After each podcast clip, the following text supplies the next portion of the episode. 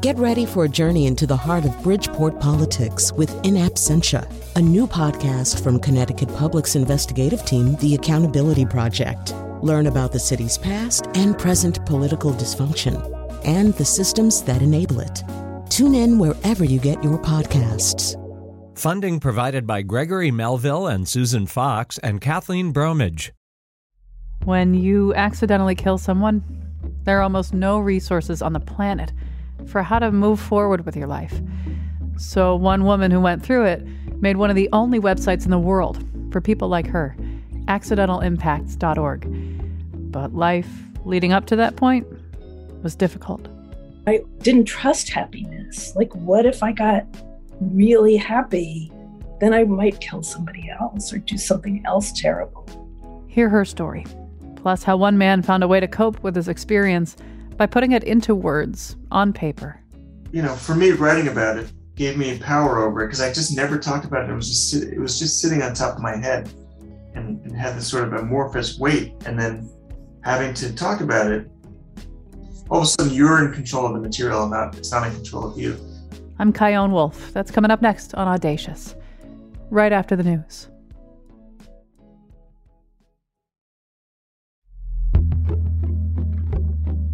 From Connecticut Public Radio in Hartford, this is Audacious. I'm Chion Wolf.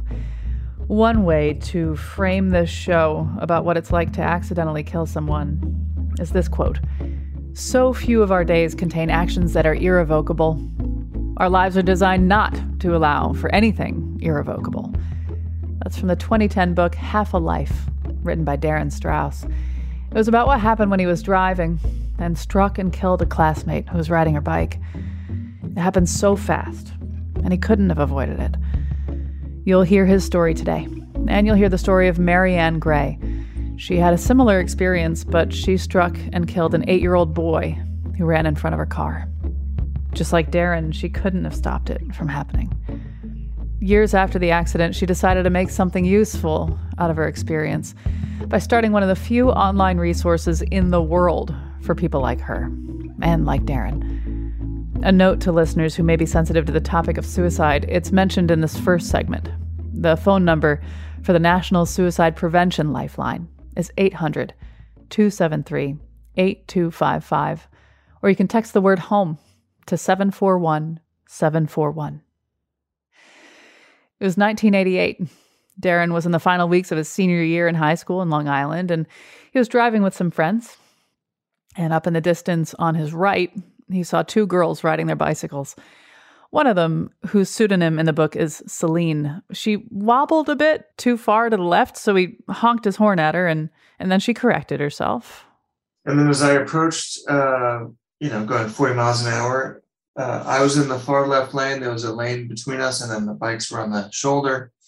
And um, one of the bicyclists just swerved uh, directly uh, and abruptly into the car and I hit her, uh, and she died. And then I found out that she went to my high school, and I knew her.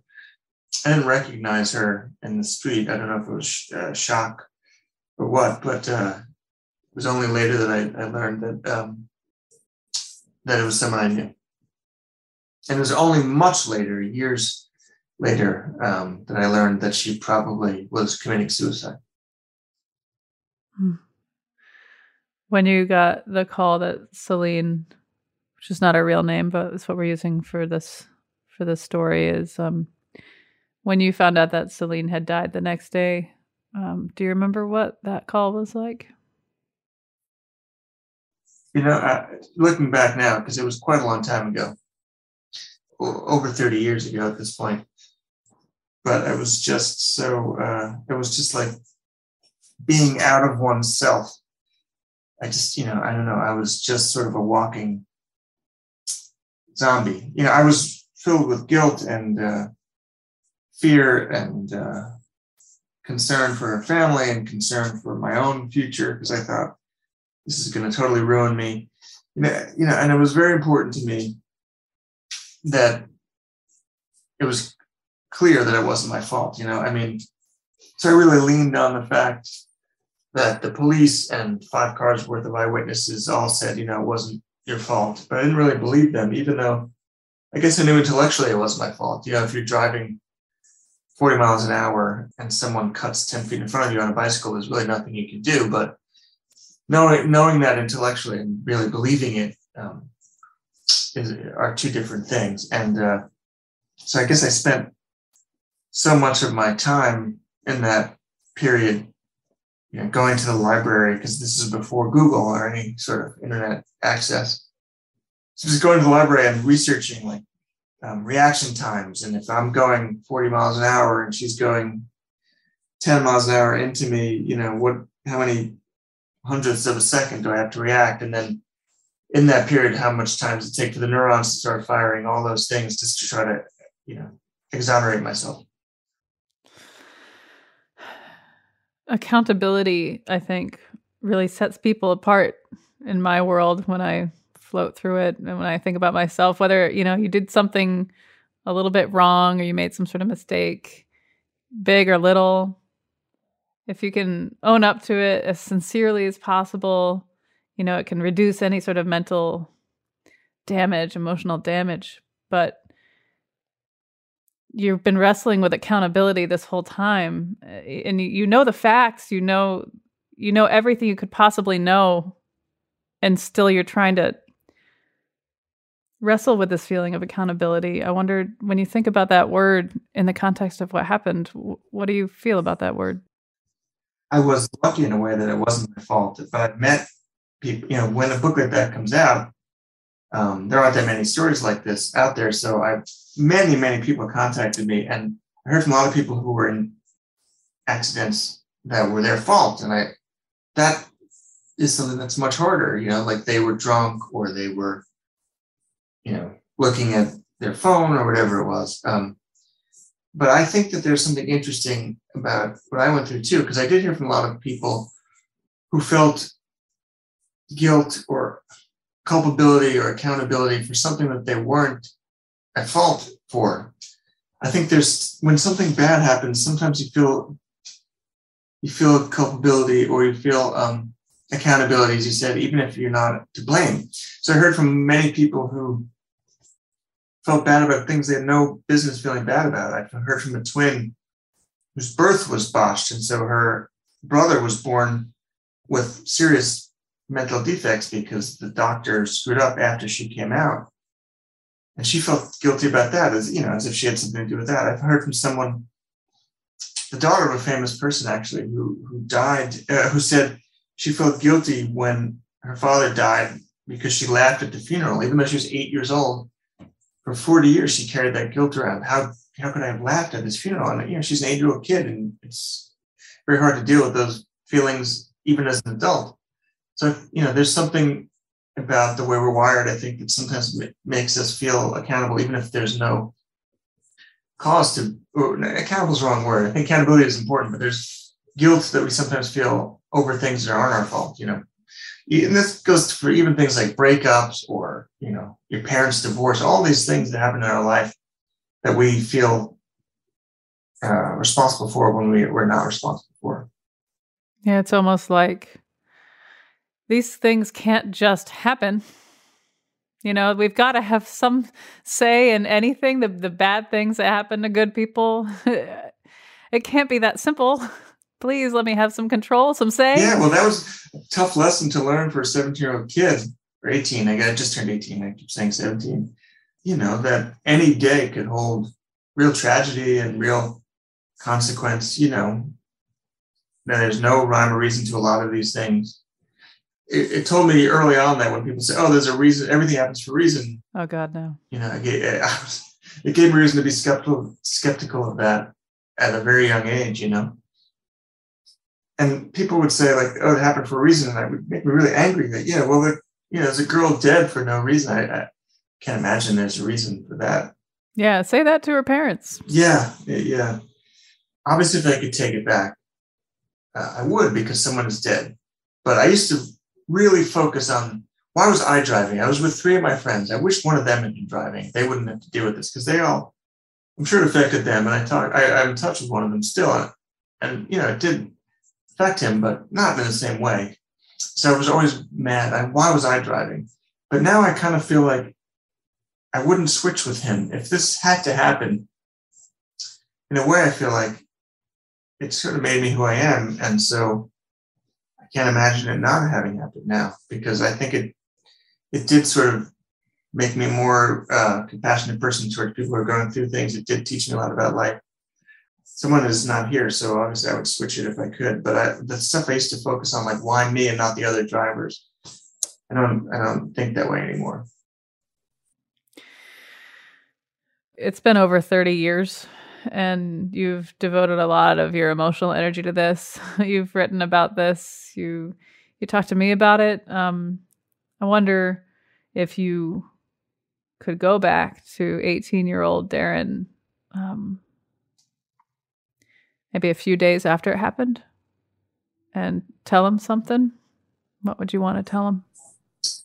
That's a really good question. Um, I mean, that's sort of why I wrote the book because there was nothing for someone like me, and it was not. I'm not saying like anyone in an accident, but uh, that particular accident, but no one, you know, who, nothing to sort of navigate those moments when you're not sure if you're blamed and something massive happens. I mean, that's that's why I think I heard from so many people. Like there are just so many. Well, there are tons of car accidents. You know, I I didn't realize what a big community it was. All I mean, there are twenty thousand motor vehicle deaths a year in this country. So but anyway, so I would I'd given the book, and I guess the message of the book is just uh, just accept that this happened, and you know, realize that not everything is your fault. I mean, and also not to expect closure because I don't think I don't think closure is a real thing. I think it's just learning to live with these things that are always going to be part of us. I think I say in the book that uh, a line from T.S. Eliot, which is uh, things don't go away; they they become us, right? So this just became part of who I am, and you have to deal with these things. I like that I'm able to see you uh, as we talk, and I don't know what you're like when you're not talking about this, but I see in you a lot of discomfort, um, a lot of pain. Why do you talk about this? It's a, well, that's a good point. I don't think I'm normally this fidgety. uh, it's tough to talk about even 30 years later. Um, this thing that was the most secret part of myself is now one of the most public parts of me. And for years I hid it, so I was ashamed. I guess that's something else I would talk to my younger self about, which is don't be um, don't be ashamed of it. You know, these things. This just happened to you. It's not it's not something to be ashamed of. So I I treated college like a witness protection program. I say, like I, I went. This happened at the end of school. Went off to college. Luckily for me, it was pre-Google, so no one knew. I didn't tell anyone for years and years and years. I, I just swallowed it, and so I think that's that's why I wrote about it uh, eventually, and that's why writing about it was so helpful.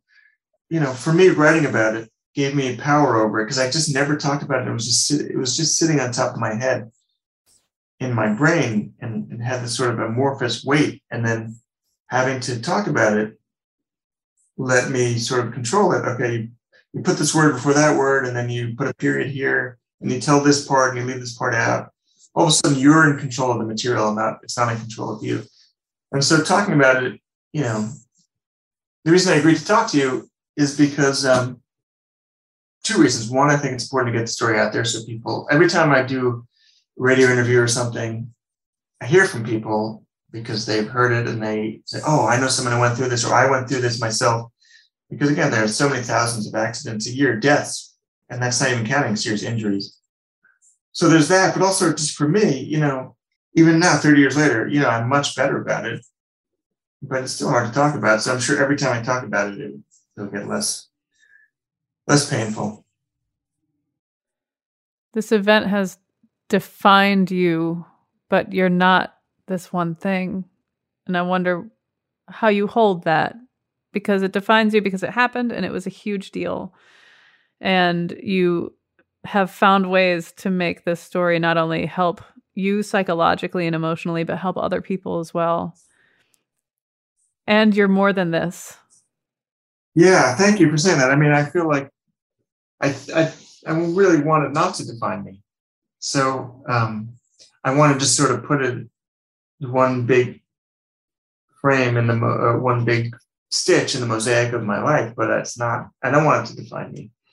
I think it's important for people who are going through anything bad to realize that it won't define you. And so it is. It is however you want it to be in in your story, your overall life story, and you can decide how it's going to be. Your it's your life. You have a right to to decide that. And so I remember, you know, someone who hadn't read the book said to me, "Well, what what gives you the right to tell this story? You know, she's dead. Who are you to tell the story?" And I said, "I'm not telling her story. I'm telling my story, and my story involves her for a brief moment that was a huge thing for both of us. But um, I'm just telling my story, and I want to define myself the way I I say, not the way that the accident says. So I don't I don't think it defines me. Just as anything you're going through won't define you or anyone listening. You know, it, you're not one thing. I know you have to figure out when you meet new people, um, especially um, I'd heard you say that when you were dating, you had to figure out like, oh, when do I bring it up? And I find myself feeling kind of self conscious uh, seeing you here on Zoom, and I'm thinking like, am I looking too sorry at him? you know, am I am I looking too worried? Does he get the pity face all the time? Like how how can people who take this story in like me, I mean, how can they how can they screw up receiving this story? No one's ever asked me. That's a great question. Yeah. uh, I think have an honest reaction. You know, people would either tell you, "Oh, don't don't be sad. You're fine. It's not a big deal," or everything happens for a reason. Yeah, everything happens for a reason. Or, "Oh, come on. You're you're here. You're fine." And then there's people who sort of overdo it, like you know, will make themselves have a super sad face, whatever. But you know, just you had such a normal human reaction. I think that's just all you can expect from someone. But thank you for asking that. Darin Strauss, thank you so much for talking with me. Oh, thank you. No, it was really great. It was it was lovely. Darin's book is called Half a Life. And because yes, he is more than this one thing, you should know that his latest book is called Queen of Tuesday, a Lucille Ball story. When we get back. You know, all of a sudden the world felt completely unsafe. And so suddenly everywhere I looked, I saw the potential for me to hurt people. Hear from Maryann Gray, the founder of accidentalimpacts.org. I'm Chion Wolf. This is Audacious. Stay with me.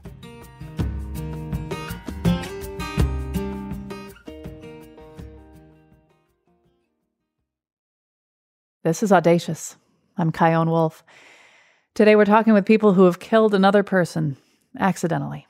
You just heard from Darin Strauss, and now I want you to meet Maryann Gray. It was 1977, mid June.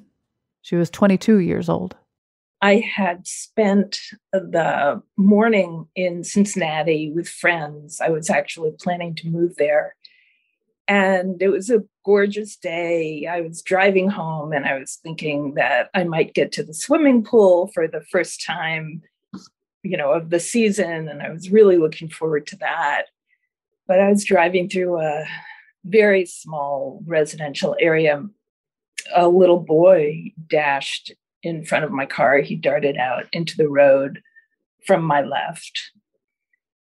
I saw him at the last minute, but there was nothing I could do. I I hit him and um, and right away, you know, I knew it was bad. I pulled over.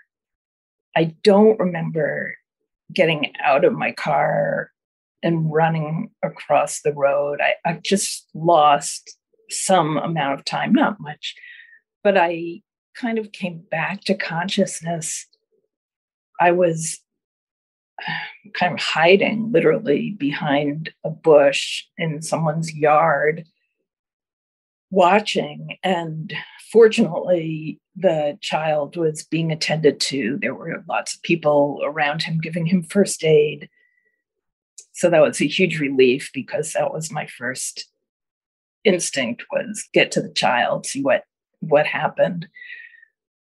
And I was there when his mother, you know, came out of the house screaming, and the neighbors, the women were kind of holding her. And, um, you know, this was a long time ago in a little rural area when there weren't very good kind of emergency services. So it took the police about 20 or 25 minutes to arrive. You know, it was endless, just agony.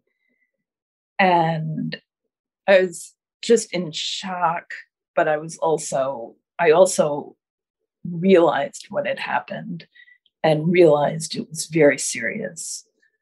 When the police came, they actually beat the ambulance. So they took the boy in the back of a police car and went off to the hospital.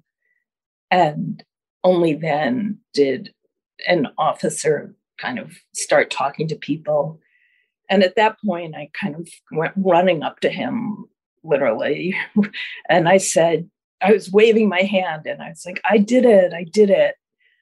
Because nobody had really noticed me or seen me or paid attention to me or said anything to me. And I was scared. I was scared I was going to be attacked because, you know, I'd watched his mother screaming and just in agony. And I watched the neighbors just that little knot of people that gather and they're crying and they're shocked and they're devastated. And I'd watched all that. So I was really scared. I thought people were going to kill me. And I, so I went right next to the police officer. And he put me in the back of a car, police car, and took my statement. Uh, so mostly I was just sitting in the back of this police car, kind of, um, I'm not religious, but of course I was praying and I was trying to tell myself that maybe the child would be okay, that maybe wasn't as bad as I thought. And and I was telling myself that I had to stay calm and help the police, that I couldn't break down, that I was the one who caused all this trouble, that I needed to be an adult. Even I was 22, I thought I was an adult, but I needed to be an adult and and be helpful. At some point in the afternoon, an officer came back to the car and told me that the child had died. And, you know, at that point, I kind of it's it's kind of common in trauma, but I remember just feeling like I was completely outside my body. Like I was looking at myself sitting in the back of that police car, was kind of leaning over, my hands over my belly, crying and trying not to cry because I needed to be the grown up, you know, and I just remember watching myself do that. I was fortunate in the midst of all this horror and trauma and tragedy that one of the neighbors was kind enough to approach the police and get permission to first she came to the car and she offered me some water and a cold towel and then she invited me into her home so i didn't have to sit all alone in that police car when I tell this story, this is the part where I still will tear up every time, every time. It was so kind. It was such a, in some ways, a huge gesture, in other ways, a very small gesture. Just the opportunity to sit with someone who was comforting and sympathetic and kind made a huge difference going forward. I don't know what would have happened had I not had that bit of humanity extended to me. Um, so I stayed with her for for for I don't know a few hours, and then the police were like, "Okay, you could go home now. Do you are do you feel okay to drive?" like, no, no, I don't feel okay to drive. So I called um, I called a faculty member professor who didn't live that far away and he came and picked me up stayed with him for a few hours, spent the night with my closest friend, called my parents. That was horrible. Um, and after that, I was kind of on my own for quite a while. What kind of changes did you notice in the way that you were floating through life? What were the most stark ways you changed? it was pretty dramatic, actually. Um, at the time this crash happened, I was at a peak of happiness in my life. I had been pursuing a master's in psychology, uh, kind of following the program that my family and my background had laid out for me. I realized I wasn't happy with it. I was way too young emotionally in any way to be a therapist. I mean, it was a crazy idea.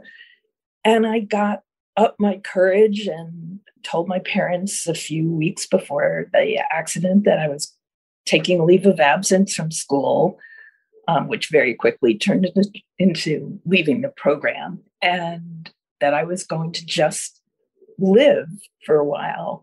And I had made arrangements to move into a kind of urban commune in Cincinnati with a bunch of other kids who I really liked. And it just felt like the world was opening up. And I was super happy and excited and felt like I was just coming into my own. And I was coming into my own. All of that I now know from where I sit all these years later was completely age appropriate. My parents were very unhappy about it. Which is age appropriate, right? yeah. And then this crash happened. So initially, I just had extremely severe kind of traumatic stress symptoms. I had constant, what would be called intrusive images, some flashbacks. I would be in the middle of just trying to do something, and an image of, you know, a horrible image, I won't go into them, will would pop into my head and just stop me. So I really couldn't concentrate. I could barely, you know, I would turn on the TV and hours would go by, but I couldn't have told you, you know, what I had watched or whatever. I was very sad. I mean, I, a child, a little eight year old boy, and his name was Brian, you know, he died, and I knew his family was, you know, beyond devastated. And I was guilty and I was scared um, I was scared of two things. First, I was scared of what would happen to me. Were people going to hate me? Was I going to have to go to court? Was I going to be, you know, bullied or ostracized? But I was also scared, and and this was the more lasting scare that anything could happen anytime. You know, all of a sudden the world felt completely unsafe. Like this kid just ran out. And so suddenly, everywhere I looked, I saw the potential for danger. And I saw the potential for me to hurt people. So I was extremely scared and vigilant. Um, I ended up giving up my car because I would hallucinate people in the road when I first got back behind the wheel. I'd be driving and I think I saw somebody stepping into the road and I would slam on my brakes, which is a really good way to cause an accident. Right. Fortunately, I was just lucky, but I realized that was not viable. So I gave up my car for almost two years. I didn't drive, I just took the bus. I also had, um, you know, I was alone so much in the days initially after this accident that I, I don't recommend that. A lot of pretty crazy thinking took root. I wanted to be alone. I kept the blinds drawn. I just, I just hid out. But I, a lot of crazy thoughts took hold. And one of them was that I had taken a child from his mother and that my punishment was that I would never have my own children. And before that, I mean, it was, it had been, of course, I was going to have kids. I mean, now it's just what women did. But I never did. I mean, that took root so deeply that it turned out to be the case. The other big impact for me was um, because this crash happened at a peak of happiness and joy and excitement, I no longer trusted. I, you know, I felt I didn't deserve happiness for sure. I was blame myself and was very self-punishing in all kinds of ways. But I also didn't trust happiness. Like, what if I got really happy? Then I might forget to be vigilant and then I might kill somebody else or do something else terrible. So every time I got happy, I'd be like, okay, Maryann, you know what happens when you get happy. You know what happens. You better be careful. You better be and so careful. you're always suspended in this. I had to tamp it down, tamp it down. The adults around me, my professors, my parents, other relatives that I loved, and friends, you know, the people who love me, without exception, said to me, you know, this was a terrible, tragic accident. It is horrible that an eight year old was killed, but it wasn't your fault. You did nothing wrong. You're a young woman with your whole life ahead of you. You need to just, you know, take a few weeks, get over it, and then move on with your life. And I wanted to do that, but I couldn't. You know, I had all this other stuff going on. And I didn't feel like it was my right to demand attention or solace or comfort. I was the one who created this problem. I was the one who devastated a family, totally upset my own family. You know, the whole community was mourning for this child. And I had done it, it was me. So I felt like I just had to suck it up and deal with my own thoughts and feelings and not expect other people to comfort me. I was, you know, if I couldn't comfort them, at the very least, I could just not ask them to take care of me. So I got very good at hiding what was really going on. You know, I'd be sitting at dinner with my housemates and having a conversation on one level or eating or cooking or whatever. And on the other level, I'd be having this, you know, these images, these intrusive images, or I'd be thinking about the child, or I'd be scared I would see like a knife on the countertop and get scared that someone would hurt themselves. But all of that was going on as invisible as I could make it. And so there was a big gap, you know, a big disconnect between me and other people that had not been there before, at least to the same degree. That was Maryann Gray. She's the founder of accidentalimpacts.org. After the break, guilt is appropriate under the circumstances. But I, you know, I finally learned like, okay, how can I channel the guilt? How can I use this guilt? How Maryann created a community for people just like her. I'm Chion Wolf. This is Audacious. Be right back.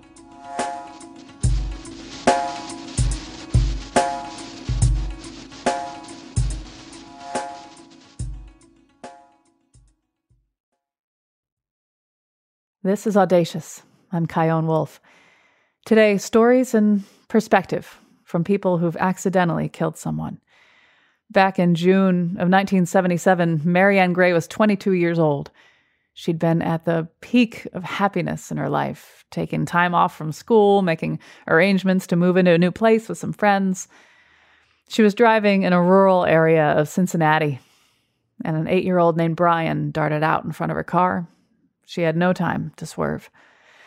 When he died, her whole world shut down. She felt guilty. She felt scared. Scared of what was going to happen to her, and scared because now she knew that really horrible things could happen to anyone at any time. All of a sudden, just existing felt completely unsafe. Let's get back to our conversation. When I listen to you tell this story, every time you talk about, you know, it was me, it was my fault if it wasn't for me, I feel like uh, this is the first time I'm meeting you, seeing you, but I feel this like compulsion to be like, no, I, I no, this is not you. You know, I, I, naturally feel like, but don't you see? If if it had happened to me, you wouldn't think, Chion, how could you? You wouldn't want me to go through what you went through, but but. I guess this is sort of an eternal question because this applies to anybody. Uh, how do we find a path into compassion for ourselves the compassion that other people have for us i'm a stranger and i have it for you but you you right. couldn't i don't know how close you are to it now but how close are you to it now and how do you how did you get there well i have spent you know probably hundreds of therapy sessions and thousands of hours writing and thinking and talking and sorting all of this out. But, you know, there's different ways we cause things in the world. You know, we could say, oh, that avalanche caused the death of the skiers, right? But nobody's blaming the avalanche. The avalanche doesn't have any morality. And in some ways, I feel like that is not a bad analogy for my situation and those who have had similar experiences to mine that I really did do nothing wrong. And this child darted into the street. So I don't hold myself culpable, but I did cause his death. I drove the car into his body. I did that. And so when I say, even to this day, I blame myself, I'm not making a moral judgment. For decades, it was a very severe moral judgment, and we could talk about that. Today, it's more of a statement of fact a description, really, of what took place. I mean, I, I did do this. I also believe, um, having said I don't hold myself culpable, you know, I will never know. It is certainly possible that had you been behind the wheel, you would have seen him coming or made some evasive maneuver, or, you know, I'll never know that. I wasn't speeding, I wasn't playing the radio, you know, we're fumbling. There were no cell phones in 1977, yeah. There were no cell phones, but I wasn't like looking in my purse or playing with stuff in the car. I was just following the traffic, you know, and uh, so I know I wasn't doing anything wrong. It doesn't mean that somebody else could would not have done a better job. And maybe somebody else would have realized there were kids in that area and maybe they would have paid more attention. I don't think so. But I do blame myself. I also have come to believe very strongly, and this is fairly recent, that guilt is appropriate under the circumstances. Now, Herb Morris, a philosopher, wrote about non moral guilt, which is a concept that I love. And, you know, what, what would we think about somebody who did what I did and didn't feel guilty? We would think they were the coldest person in the world. And so when people would say to me, Oh, you don't need to feel guilty, you shouldn't feel guilty, whatever, you know, it wasn't your mm-hmm. fault. It was just an accident. That's all. That's a really good one that we all hate hearing. It was just an accident. Things happen for a reason does not apply. Right. That's oh, that's that's, that's not that, no. That I could write a whole essay about. Yeah. I would read that, but yes, no. Yeah, yeah. But I I think guilt is appropriate. And so for me the question becomes are you going to let that guilt paralyze you, are you going to torture yourself or are you going to use it in some way and channel it in some way? Healthy guilt is motivating. It's a signal to ourselves to make amends. Well, when you kill somebody, you can't really fix that situation. There's no cleaning it up. And my guilt was so extreme that it just paralyzed me. it froze me. And I stayed locked in kind of self punishment and self recrimination, recrimination for years and years. So now I say, you know, I finally learned like, okay, how can I channel the guilt? How can I use this guilt? There was a very thoughtful New Yorker article written about this, including your experience. I loved that article. We'll link to it on the website. And they brought up a passage in the book of Numbers, in the fourth book of the Torah, where God instructs Moses to tell the Israelites that they are to designate six cities of refuge so that anyone who kills someone inadvertently may flee there. Will you talk about that and what that meant for you to read? Sure. So I'm Jewish, but I grew up without any religious education or didn't go to temple. We it just wasn't part of my family life. And I knew odds and ends about Judaism. But one of the ways I kind of tortured myself after this accident was um, I remembered people saying to me things like, Christians care about what's in your heart and your soul and your mind, but Jews are focused on what you do. So I was like, oh, so that's not very hopeful. And there's a passage in the Yom Kippur Day of Atonement services that basically says you have to ask for forgiveness from the person you hurt, which of course I, I felt entirely unable to do at the time. And so I just kind of figured I was screwed and that religion could only make me feel worse, that it had nothing to offer.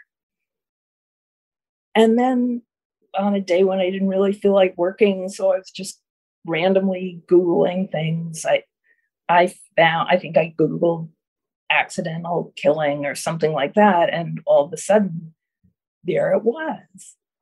It's in several different places in the Torah. And it turns out, yeah, there was this elaborate set of rules about what to do if you unintentionally kill someone. And the way it worked was um, like if you're out in the forest chopping wood, say, and your axe head flies off the handle and it embeds itself in, you know, the person chopping wood a few trees down and kills them so that you've unintentionally killed them. So, what you have to do is run as fast as you can, flee to one of these six cities of refuge. Once you get there, the relatives of the person that you've killed are not allowed in. If they get to you before that, they can take their revenge and kill you in retaliation. But once you get to the city of refuge, you're safe. The roads to the cities of refuge, there were all these rules. They had to be wider than a usual road. They had to have really good signage. If there were bridges, the bridges had to be well maintained. It was the whole society's shared responsibility to get that accidental killer to safety.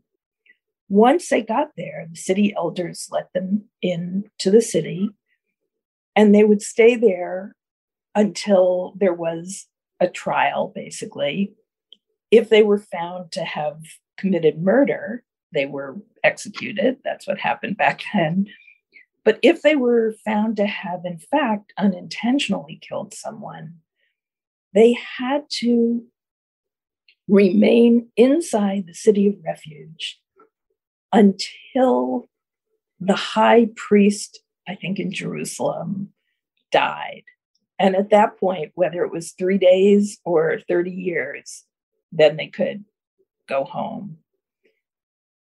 Inside the city of refuge, they were given jobs, they were given homes.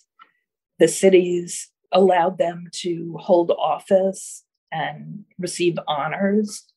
But people, everybody had to know, you know, you couldn't hide who you were. You had to be open.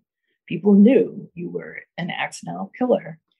and you couldn't leave. If you left the city, again, the relatives, what the Torah called the blood avengers, could come after you and kill you with impunity. So, to make sure you didn't have to leave, there was always a water supply in the cities and ample food and just everything you needed. There were all kinds of other rules that I won't go into, and many different interpretations about you know what it meant to be restricted to the city and why the high priest's death was a release. And you know there's hundreds of pages of commentary on this in the talmud and the scholars over the generations. But i love the idea that a society had a whole set of procedures and rules that, on the one hand, held the accidental killers fully accountable for what happened. Um, there were quite serious consequences. But on the other hand, it was extremely compassionate, right?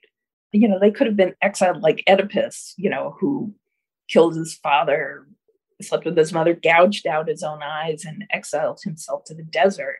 You know, they could have done that and said, well, you don't deserve to be in society anymore. But they didn't. They said, you're, you're part of our community. And we realize that you did something very serious and that has consequences for you. So I think it's a beautiful concept. Yeah. That must have been, I mean, I have to imagine, even though you know these things happen, that you also felt like you were the only one this has ever happened to. And then you know when you read that, when you when you research that, you know, it's written in 1400 BC. Right. so this is something that people have been thinking about for a long time and it was obviously yeah. a big enough deal to make yeah. it into something like that. It makes you feel less alone. Very much so. What are some things that people maybe misunderstand about the work you're doing? I'm not trying to create a new class of victim here. I realize, you know, if if we're not exactly perpetrators, we're certainly not victims.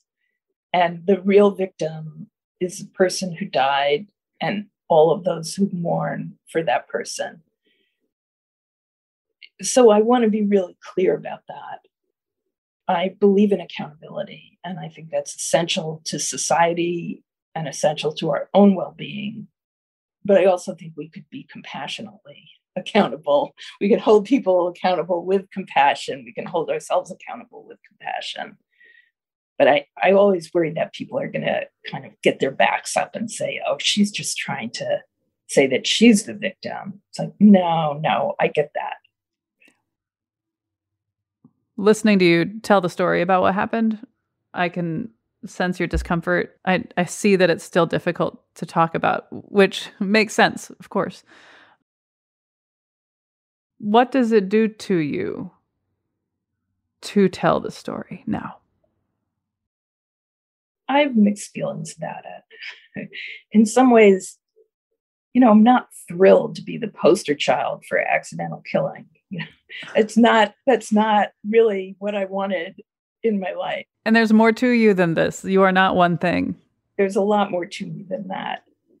And so, in that regard, I don't love it. In another way, I know that every time I tell my story, my website is going to get more hits and I'm going to get more emails and people are going to write more comments to the website. And so it's my mission. I've chosen this, I've bought into it. So I appreciate the opportunity to tell my story. Well, Maryann Gray, thank you so much for talking with me. Thank you. You've taken on a challenging topic, but I think it's an important one. Me too. My original interview with Maryann was 50 minutes long and included some really wonderful advice for people who've accidentally seriously hurt or killed someone and for the people who care for them. Head on over to wherever you get your podcasts, and you'll see a bonus track with that full audio. And of course, visit Maryann's website, accidentalimpacts.org. Subscribe to Audacious, and you'll always get to hear the show a day early, and our landing page is at ctpublic.org slash audacious. This show is produced by me, Jessica Severin DeMartinez, and Katie Tolarski at Connecticut Public Radio in Hartford. Send me your reactions on Facebook, Instagram, and Twitter at Chion Wolf, and my email is cwolf at ctpublic.org. Thanks for listening.